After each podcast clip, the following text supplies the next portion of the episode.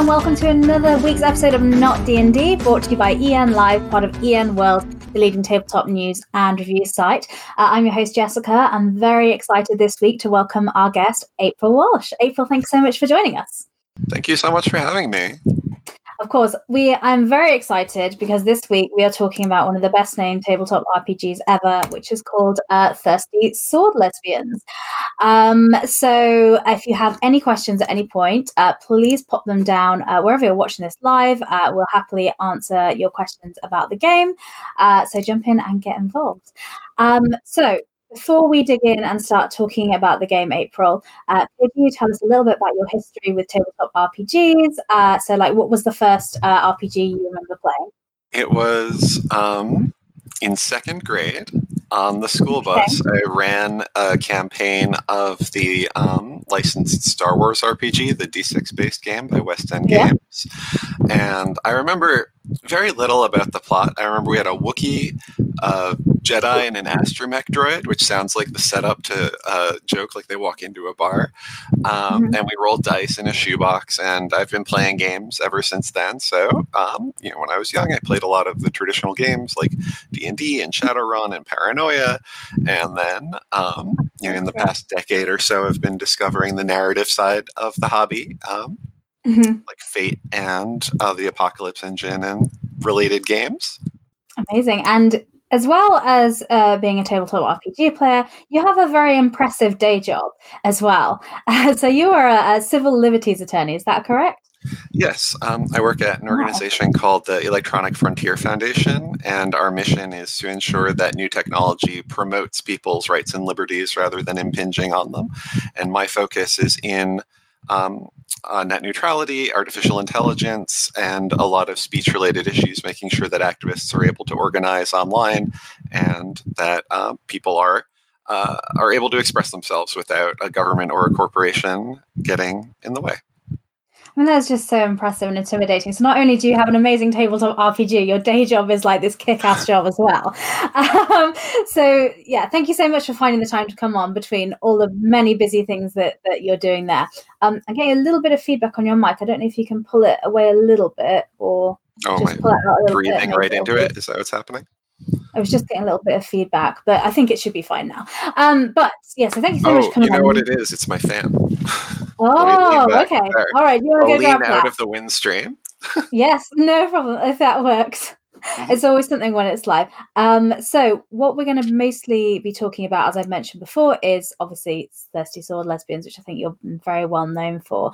Um, but how did you go from creating games and, and working in the games industry uh, from being somebody who's a player? Um, well, I think a lot of RPGs leave a lot of space for people to do their own creation and game design in the course of, of play and preparing games.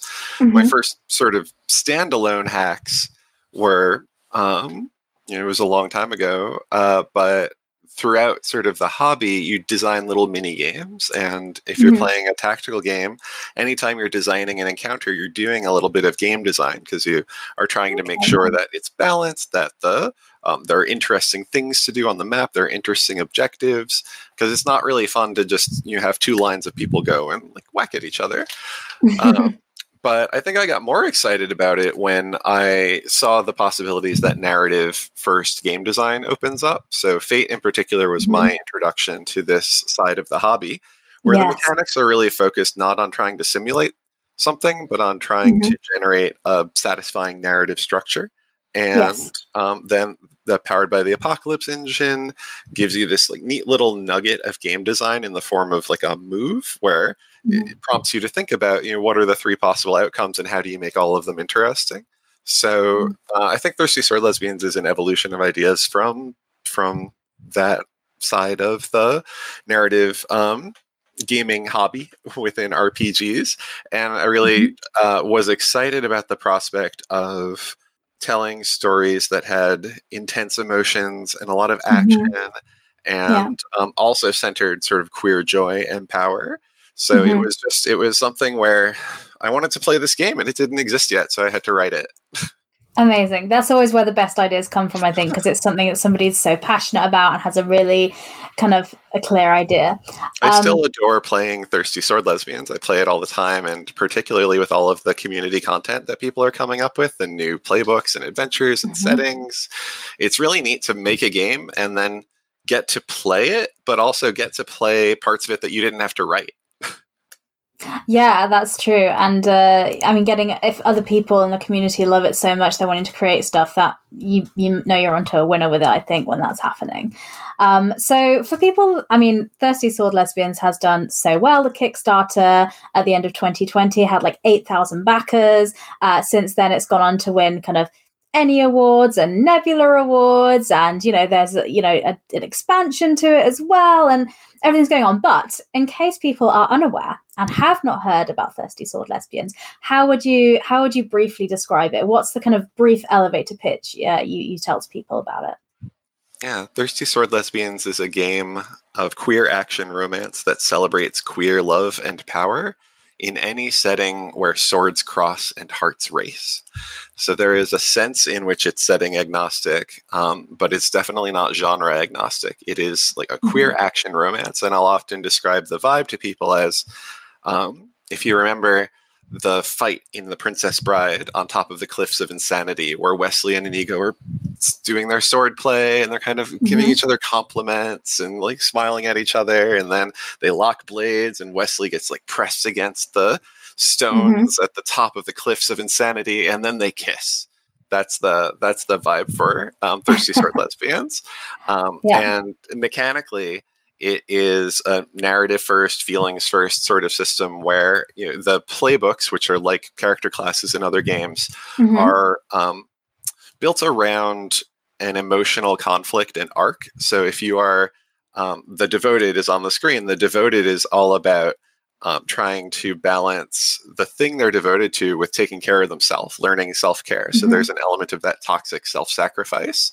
Um, mm-hmm. The trickster wants they crave intimacy but they're afraid of being vulnerable and so they have all these sneaky disguisey moves and mm-hmm. um, but they also have a mechanic where when they bottle it up too much eventually they they burst and you have this like mechanical permission to, to have this like tirade of all the feelings that you've been bottling up and confess your your love and your anger and do the thing that mm-hmm. you've been holding back from because you're afraid and so the different archetypes are structured in that way and through play mm-hmm. a character if you're playing a long-term campaign a character will evolve through several mm-hmm. different playbooks so um, once yeah. they sort of resolve that emotional conflict and grow past it then another one arises which as it happens um, so so that's sort of the focus of the characters that you're telling stories mm-hmm. about and then the action is very um, it's it's also very narrative and feelings focused in the sense that uh, you don't take damage you take emotional conditions that are difficult to deal with and that you okay. can resolve either by getting emotional support or by acting out and um, that's a concept from masks which is another powered by the apocalypse game uh, mm-hmm. that, that i modified for thirsty sword lesbians because i think it fits really well there mm-hmm. are there are rules basically if you are in a sword fight with someone you could be rolling to fight them if you're trying to overcome them, but you might just roll to flirt with them or you might roll to figure them out. And there mm-hmm. are some truths of the heart that are only visible when your blades are locked. That's just one of the conceits of this genre.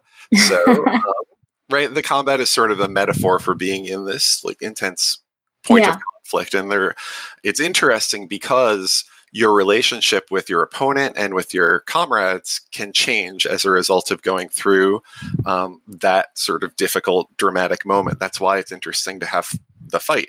Um, mm-hmm. So that's all of that is part of what I mean when I say that it's narrative first and feelings first. Definitely. I mean, um, so as as you've mentioned, it's uh, using kind of a hack of powered by the apocalypse, um, and so we have all these great archetypes. Um, when I was reading through, and I won't say say which one, um, uh, I was I was thinking, oh, how dare she just like write about me? Um, have other people have said this to you that they've like looked at some of the archetypes and like heavily identified? Absolutely. Any um, of them, yeah. And uh, so yes, like every time people are picking characters for the first time. It's Mhm. like, why would you call me out like this? Or Mhm. um, this is too real. I don't want to play this. um, It's it's not role playing if you play yourself, yeah. yeah, um, but it's also been really interesting the way uh, the way that some of these experiences are shared outside of queerness. Just people who experience other marginalizations have talked to me about like, you know, this playbook sort of speaks to my experience as like a biracial immigrant in the United Oh, States. okay. Like that's fascinating. I had no idea, but I'm really delighted that it's it's uh, an experience that um, is broader than you know anything that that I have personal experience with. And we also we try to do that by including um, sort of five other authors who wrote settings in the core Mhm. book, as well as all the stretch goals that are now collected in the Yeah. expansion, along with some bonus stuff. So we wanted it to not just be me trying to represent all queer experience, but to um, right uh, to be Yeah. welcoming to a lot more of a range of people. Yeah, well, I mean, I mean, the queer community is such a big and diverse group. It would be impossible for one person to try and encompass and, and represent all things to kind of all people. Um, when you were creating the kind of archetype, what was your kind of approach to that and your thought process behind uh, a couple of them? So the very well, let's see. So I had previously done some design work creating archetypes that were based on narrative arcs and I wanted to bring that into Thirsty Sword Lesbians. Mhm. And I think the one of the challenges for designing the nine core playbooks is you only Mhm. have nine. And Yeah. you need to sort of try to represent a pretty broad range of experiences. So some of them, you know, the chosen is quite broad. The chosen is basically um, fate or your family or society or your adoring public have an expectation of you that's not Mhm. necessarily what you want. Um, but it imbues you with power if you live up to this expectation. Um, and that's a really broad that's a really broad concept. Yeah. Um, and the there are I'm trying to think of what are more specific concepts. The nature which is the the baby gay kind of concept, or the baby trans person. They have Yeah. figured something out about themselves, and now interacting with other people feels really new, and they're exploring sort of what they can, how they can move in the world, what experiences they can have, what relationships they can have. Um, I think Mhm. that's a little bit more specific, even though it's something that a lot of people go through. So the that the balance there is trying to you know have an archetype that is punchy. It speaks to a sort of cohesive plot and emotional conflict that's fun to play with. But for the core book, Mhm. it's broad enough that you know about a ninth of players are going to be interested in it and collectively people are going to be able to find some options they're excited about and one of the neat things about the expansion and all the fan playbooks is they don't have to do that they can be a lot more niche we can have the Mhm. legion in the expansion who is a reincarnated warrior with past life trauma and as they use their powers they lose their memories of this life and it's tragic and dramatic and really exciting Yeah. um, that's Pam Punzalan who wrote that, and it's uh, it's incredible. It's a lot of fun to play, but it's not for every game, and it's not Mhm. necessarily a character that fits every setting. And we had the freedom to do that when we were designing the expansion books, and that was a lot of fun too.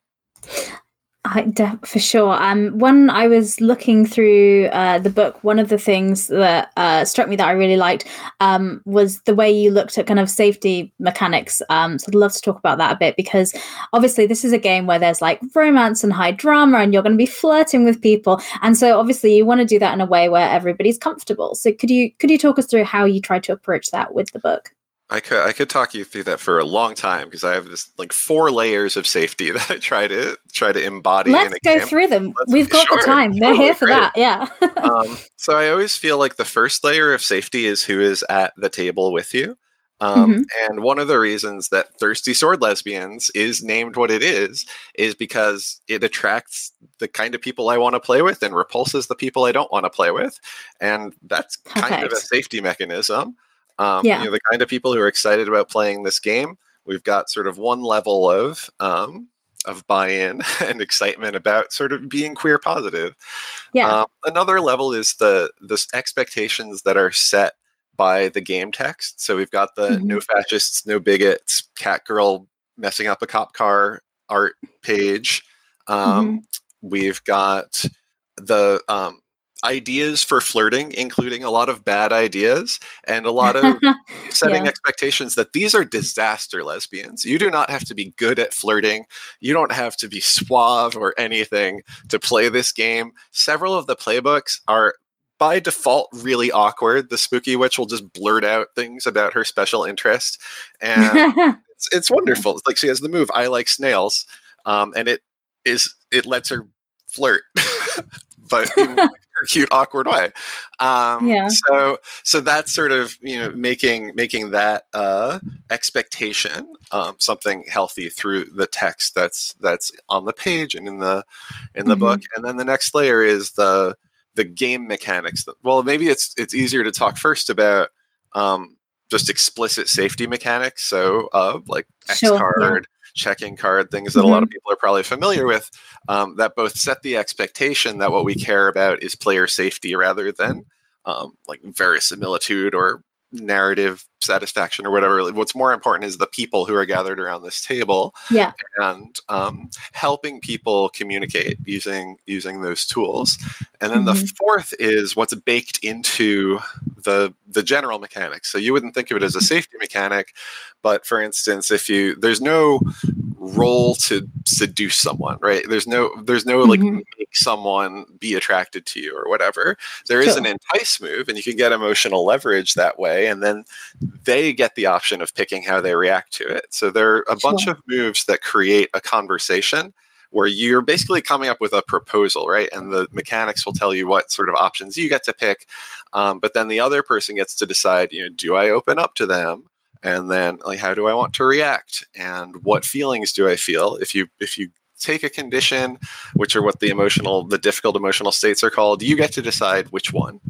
Um, Mhm. so it's not it's not telling you how to feel and i think a really Mhm. important point is that this is true for the pc's interaction with npcs as well because it can feel a little gross if someone's like i'm going to roll dice and bend this npc to my will and like especially if it's in a romantic Yeah. setting that's not the vibe.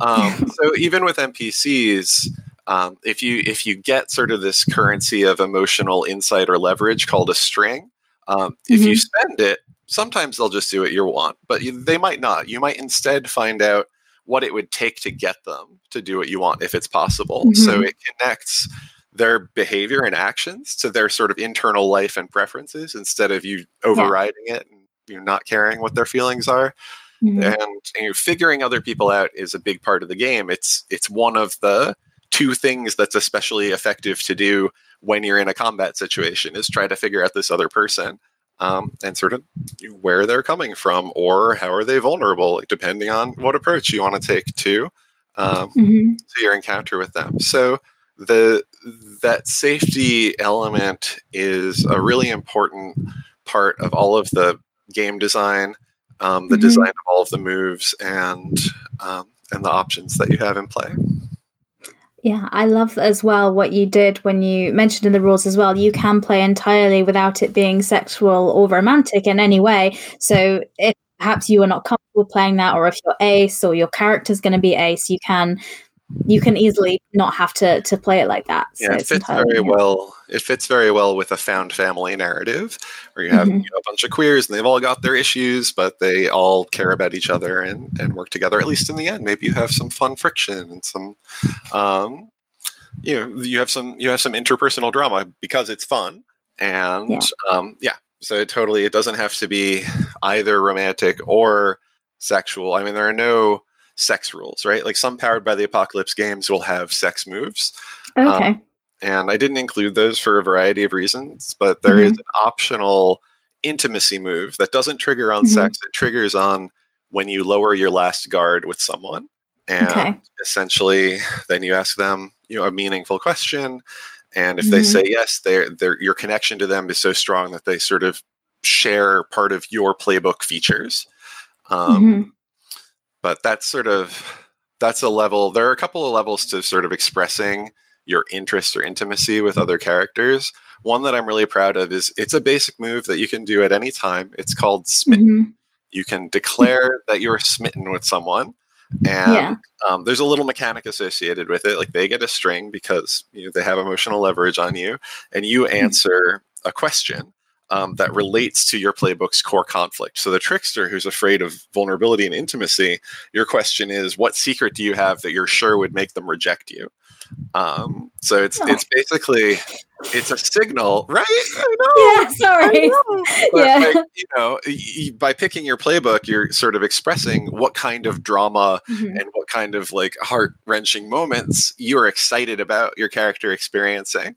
And so, if you declare smitten, um, you get a little like moment of spotlight on the fact that you are interested in this relationship getting some attention and you are interested in this particular kind of conflict, making that fun and dramatic. So, um, and that's that's all it does. It's it, mechanically, but mm-hmm. in the in the course of play, it does it has this tremendous signaling function. It's really mm-hmm. sweet. Um, it's also just fun to see what people are declaring smitten in response to. Uh, yeah. Because you can do it whenever you want. and you of course, it's always your choice to do it. It never happens without uh, your permission. Although the mm-hmm. scoundrel, whose whole, whole deal is that they like keep they, they keep moving on to new con- conquests. There are incentives for them to declare smitten with people they've just met because that's mm-hmm. their deal. That's their they're the scoundrel. They, for whatever reason, and you define it when you make your character, um, haven't been able to or make a stable connection with people and so they're sort of mm-hmm. serially um, exploring new horizons that way. And you know, that's that's a way that the um, the the mechanics in this mm-hmm. one in particular reinforce the playbook conflicts. Uh, for sure. One thing i was uh, just going to ask about that came to mind was because we're talking about playing kind of romance a lot. Um, and i think some people might have just played like a more classic rpg like d&d or something like that and maybe didn't explore that narrative side of things because this game is is very much about like like you say intimacy and connection which can be a really vulnerable thing to kind of role play so what sort of kind of advice would you give to somebody who's perhaps playing uh, this style of game for the first time when, when they're approaching the table I think, um, you know, particularly if you're coming from a D&D type setting, that's a game mm-hmm. where um, there's a tactical combat game, and then like mm-hmm. role playing happens also, and some of the mechanics yeah. interact with the role playing. Um, but it's not sort of the the core activity or of the game, or like mm-hmm. the focus of the rule set. Um, here, I think, I think the most important just bit of advice is that there's not a right way to play your character or any any particular character the mm-hmm. playbooks mm-hmm. will help guide you towards stuff that's interesting for the conflict that you said you're excited about but i know mm-hmm. a lot of people um, have anxiety about doing something suboptimal or mm-hmm. being being awkward and um, like there are a lot of awkward queers and that's okay i am one of them and uh, mm-hmm. it is it's supported in the game you don't you don't have mm-hmm. to bring as much um, from outside the mechanics as mm-hmm. you do in a game that doesn't focus on this kind of thing. And one of the other safety principles that I didn't think to touch on before is mm. there is usually a mechanic that you can fall back on. If you're role playing this great scene and then you're like, I don't know what to say next, you can go to mm-hmm. the entice rules or you can go to the emotional mm-hmm. support mm-hmm. rules and sort of you calibrate it to what your comfort is for doing that improv and coming up with your character stuff and then going to dice is is an option that that you've always got as a safety net, and um, that was a, an intentional mm-hmm. design option because even people who are often really excited about improving anything might have had mm-hmm. a long day at work, might not be up for it this particular session. So yeah. they'll sort of do what they can. If you lose your train of thought, be like, okay, well let's let's let's go to the dice because there is more mechanical support and more interesting mm-hmm. mechanical options for those um, like role playing and social encounters than um, there is in a game that doesn't focus on that.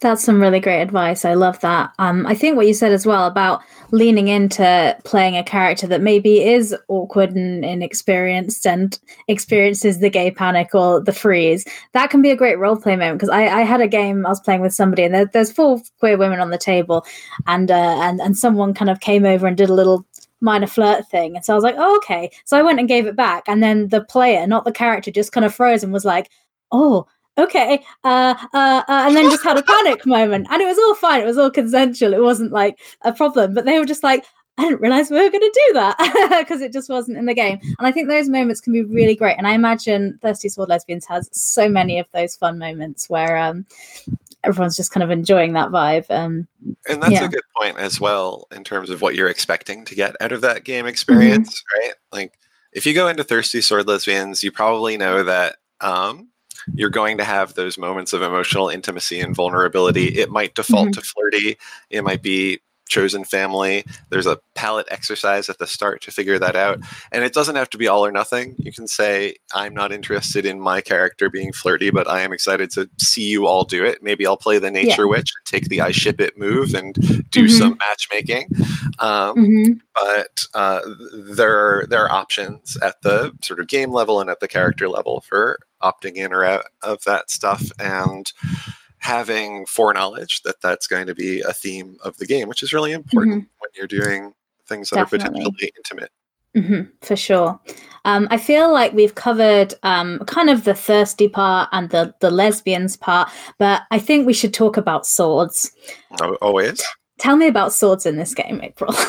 Sure. Everyone has a sword. Um, mm-hmm. There are some settings where people don't have swords because you're um, your conflict is about an intense chess match where you're mm-hmm. smoldering over the bo- game board at someone else. But in general, mm-hmm. people have swords. It's a frequent conceit that even if you're just like in a modern setting, it's it's like our world, but also everyone has swords, and it's normal to challenge somebody to a duel. Um, Amazing. So the the swords represent the well they, they represent the aesthetic of the character for one it's part of mm-hmm. the three things that you define about the aesthetics of your characters their sure. demeanor um, their uh, their clothes and their sword those mm-hmm. are you know our first impression of, of um, each of the characters and so you'll have eldritch swords and elemental swords and thirsty mm-hmm. swords and ornate swords and the sword that used to belong to an enemy and a broken sword mm-hmm. and um, they they are part of your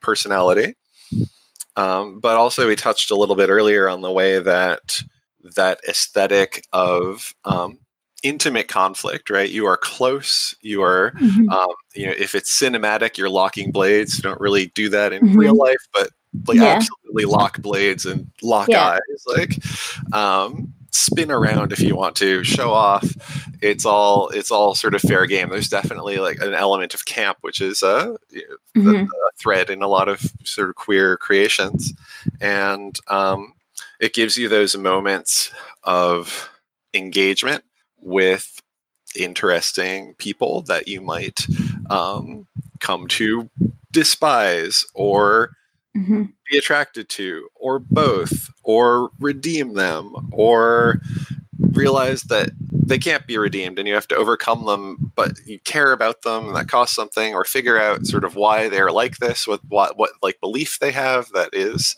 mm-hmm. um, you know, driving them into this conflict, and um, so the swords are the swords are just fun and um who doesn't like a sword lesbian.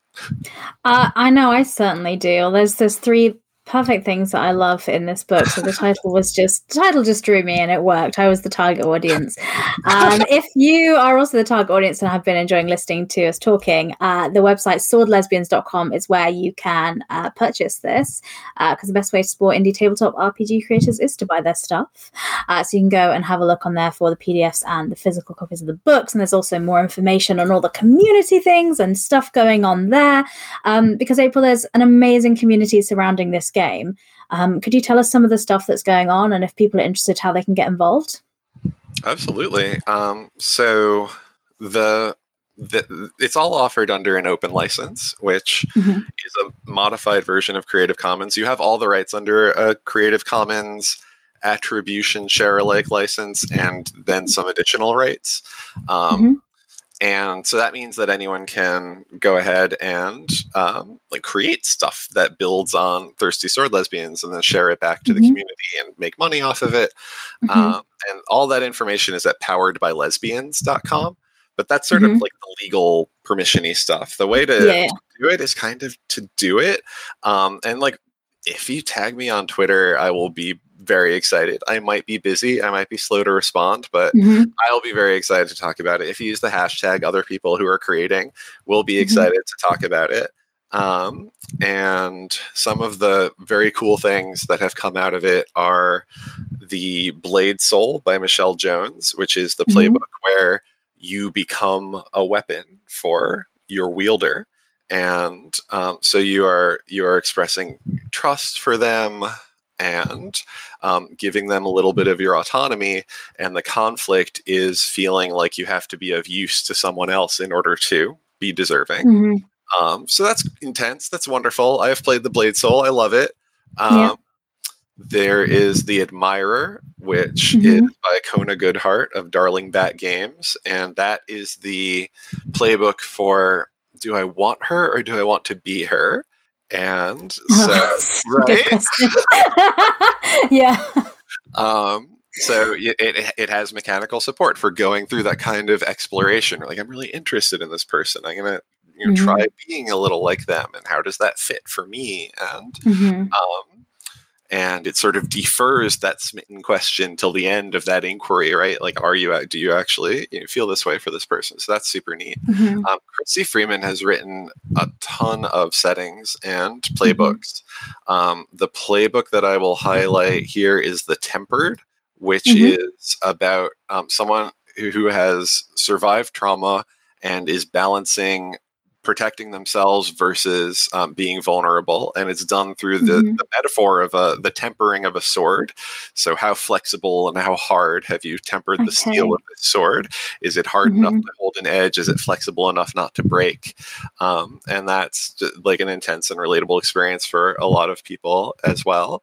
Um, so people are doing really exciting those are all playbooks um, There are there are settings. Um, so Lexi the Fae did Dracula's Wake, where you have all just finished slaying Dracula, um, and Mhm. you are you. The only reason you vampires, other monsters, and monster hunters were working together was because you were united against Dracula. But now, now you might try to seize an advantage for yourself. Um, and uh, that's that's a fun. It's a fun one. It's a good one for Halloween. Um, Yeah. coming up. So yeah, those are some examples of things that people are Mhm. are doing. Lots of um, yeah, lots of settings and playbooks.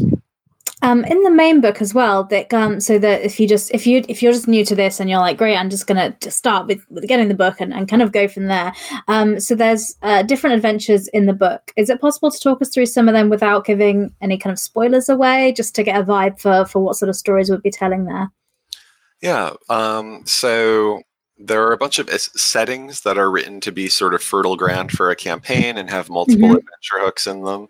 So there is the uh, steampunk coal era, like worker exploitation and speakeasies kind of um, Mhm. setting that uh, Janaea Kemper wrote for the core book, uh, where um, you're you're basically in the uh, working class of this industrial revolution semi fantastic i mean it's fantastic. It's airships and um, amazing yeah. and that kind of thing.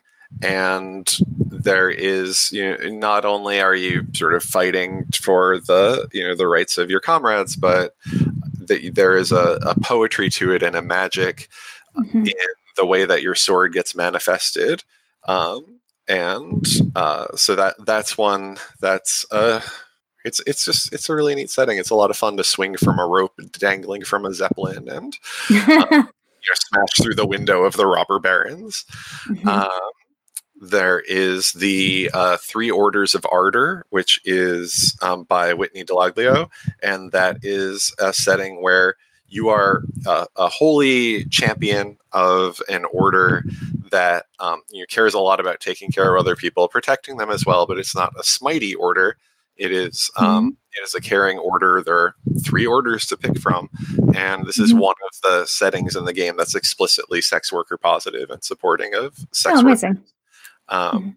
So there's that. The, the Starcross Galaxy is the setting that I wrote, um, and then there are specific adventures that um, you know, the best day of their lives is you are a delegation from Queertopia uh, attending a, an important political wedding on the planet of heteronormia, and hijinks ensue. As you might expect, not everyone on heteronormia is as straight or cis as that society would have you believe.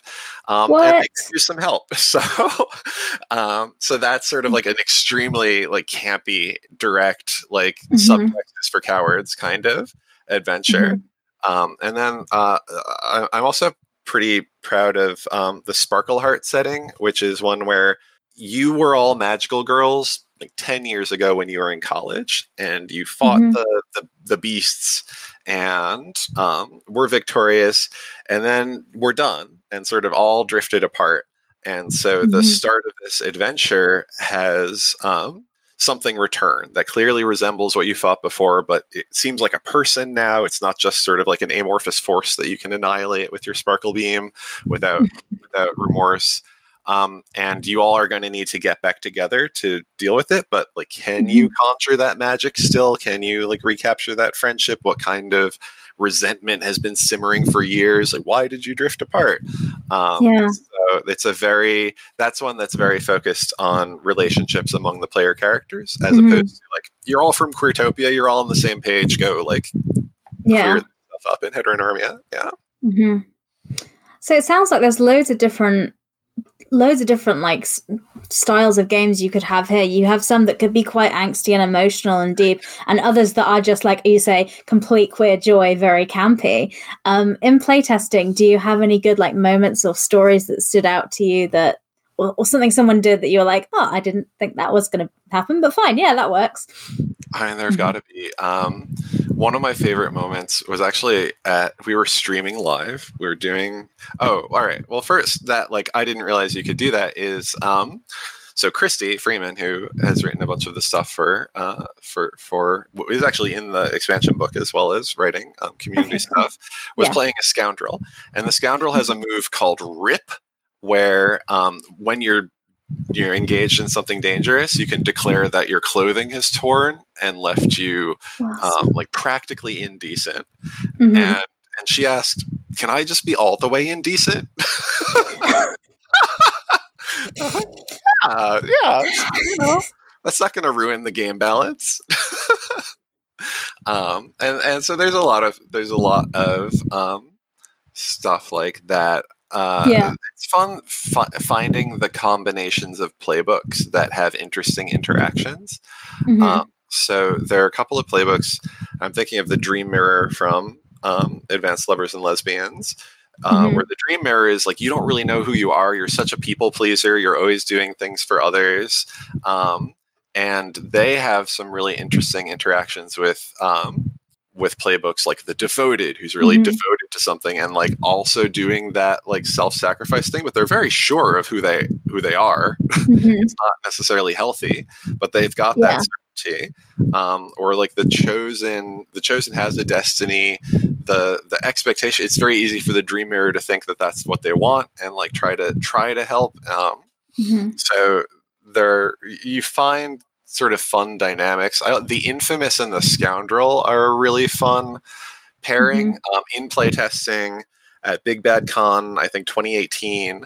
Uh, we had um, an infamous and a scoundrel and a chosen who so the infamous is the former villain who is seeking redemption and trying to do right and they're very righteous um, and the scoundrel we talked about like they they hurt people because they they um, Mhm. you know haven't figured out how not to Yeah. uh, and they were both into the chosen they had this like deep tension because the infamous is like you are hurting people and you're hurting people i care about um, and Yeah. uh, eventually they one or both of them realized that the chosen they were both smitten with was like really into trashy romance novels and uh, would be really excited if they fought over her and so they had this this intense duel where like they're Mhm. working they're like yelling at each other they're like trying to figure each other out to get their like you know at the at the truth of what's going on,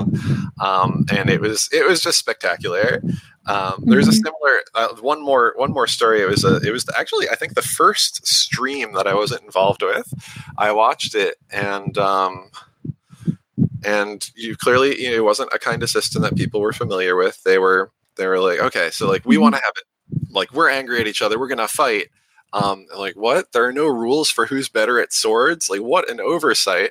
Um, but 30 seconds later, one of them has instead rolled to figure the other one out, and they're like, the reason none of your relationships last is because you're still in love with the pirate queen and you can't have her. And it was like, my game, my game made them do something cool, right? They were just gonna roll to see whose sword was better, and Mhm. like instead, there's like, you know, the drama that this person has. So yeah. um, that was like a like a moment in play testing where I just you know rubbed my little gay hands together and cackled because the game was was doing what I wanted it to do.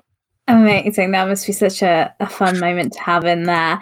Um, we are coming up near to the, the top of the hour. So if you're watching live and you have any questions for April, please pop them in the chat now and we can answer them for you.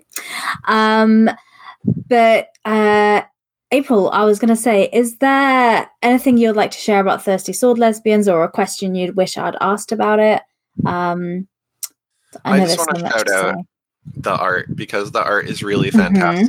Yes, Kanisha did the cover and all of the iconic characters, and then there are a bunch of different artists who contributed the interior covers or the interior illustrations. Um, Hannah Templer did the cover for the expansion, and they're all just amazing. And it was so fun to work with all of them. Um, and Trivia Fox, the art director, was an incredible um, you know, talent and help with all of that. But they were excited to get to draw Thirsty Sword Lesbians, and that felt really good. Yeah. Um, and Yeah. you know, I sneaked about some of my OCs in there. I know, like at least one of the Mhm. artists sneaked an OC in there as well, because there is a thematic connection between this kind of of um, like unapologetic queer joy and Yeah. um, like fandom, fan communities like Fem Slash and fan fiction, Mhm. where you know, in that case, the focus is on shipping canon characters, and this is you know having those kind of like fun dynamics and tropey Yeah. Uh, moments with like original characters.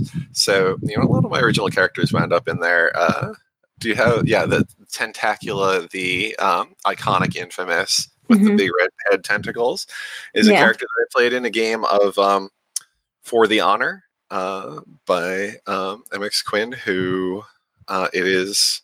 It's a it's a it's a lightweight um, Mhm. game inspired by She-Ra, uh, and it's GMless, and you're like you're having having drama with each other, and um, I think there is there are definitely like common themes. People people will look at Thirsty Sword Lesbians and be like, oh, it's Utena the RPG, or it's She-Ra the RPG, or more recently, it's Our Flag Means Death, the the Sapphic. yeah. and uh, I, I think you know i think part of that is there isn't a ton of um, like sapphic representation in mass media Yeah. there's even less that uses swords for some reason Mhm. um, and uh, but it's not it's not poorly represented in the fandom right like people want it people enjoy it Yeah. and people want to see themselves represented that way Definitely. Um, well, we have some fans here uh, in watching live as well. Uh, some backers of both the original and the advanced lovers and lesbians. Uh, so thanks very much for for coming along and supporting. Uh, if you have not had the chance to play yet, as we've mentioned, if you go to swordlesbians.com, uh, you can check out all the options there for things you can get to play a game yourself. I will say for your um, European audience, uh, you may not be able to order directly from there, uh, but Mhm. reach out to your regional game distributor because Evil Mhm. Hat does distribute the game Okay. uh, internationally. There we go. And uh, the PDFs are always there on the site, though. So I say wherever you are in the world, you can always get the PDF, which is the the you know you can get to play the game that way. Um, so April, the question I ask everyone near the end of the show is: Do you have any uh, other tabletop RPGs you'd like to recommend? And the rules to the question is: it can't be one you've made, and it can't be uh, D and D. Um, there are a lot. I love games. uh, I think I would be remiss if I didn't shout out to Apocalypse Keys by Rae Nedjadi, which is kickstarting Mhm. right now. It Oh wow! is- Okay. It is a game that is about monsters trying to prevent the apocalypse. Um, mm-hmm. So there's like a sort of Hellboy um, aspect to it, where like you are monsters, you're trying to protect the world, um, and it's also just deeply queer and um, deeply invested in the relationships between these characters. Mm-hmm. Uh, it's a similar, it's a similar kind of engine as well. Um, but it's Apocalypse Keys. It's kickstarting now. I got to play test it um, and had a lot of fun with with my um, person who was pretending to be a snake goddess, but was actually just the cast off skin shedding of the snake goddess from before she died. what a concept! and the game really facilitates uh, like weird and emotionally dramatic concepts yeah. uh, as mm-hmm. well. So I'd also recommend, um, I think, like in the, the the lightest end of the spectrum of RPGs uh, would be like a prompt based game like For the Queen by Alex Roberts. So this is mm-hmm. a game. It's GMless, and the whole game is prompts. They're question prompts. Okay. Um, that are about your relationship to the queen and to one another as you are going on uh, this this journey um, to try to make peace between your land and another land.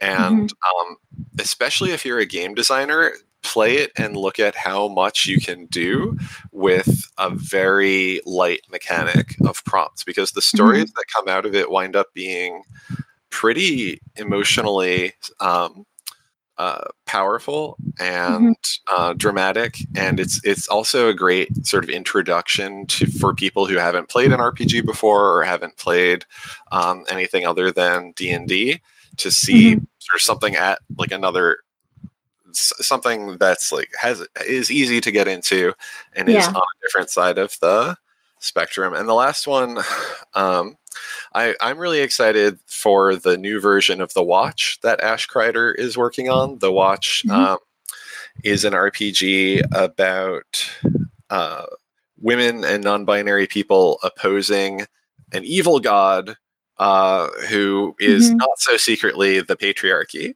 and has the power to like get into people's minds and you know affect mm-hmm. what they do and um, and in your struggle against this force, the tone um, is a little bit more grim than Thirsty Sword Lesbians. You have like mm-hmm. a jaded track as you get worn down by having to like fight the fight, but you mm-hmm. also have these moments of connection that are really important. So uh, I, I, I really like the watch. It's um, mm-hmm. one of the one of the influences that I'd cite for Thirsty Sword Lesbians, and it's getting a new edition soon. So oh. I definitely look out for that one maybe one for my list to write down for future guests. Yeah, definitely. talk to talk to Ash, talk to Ray, mm-hmm. talk to Alex. Like all all those creators are fantastic.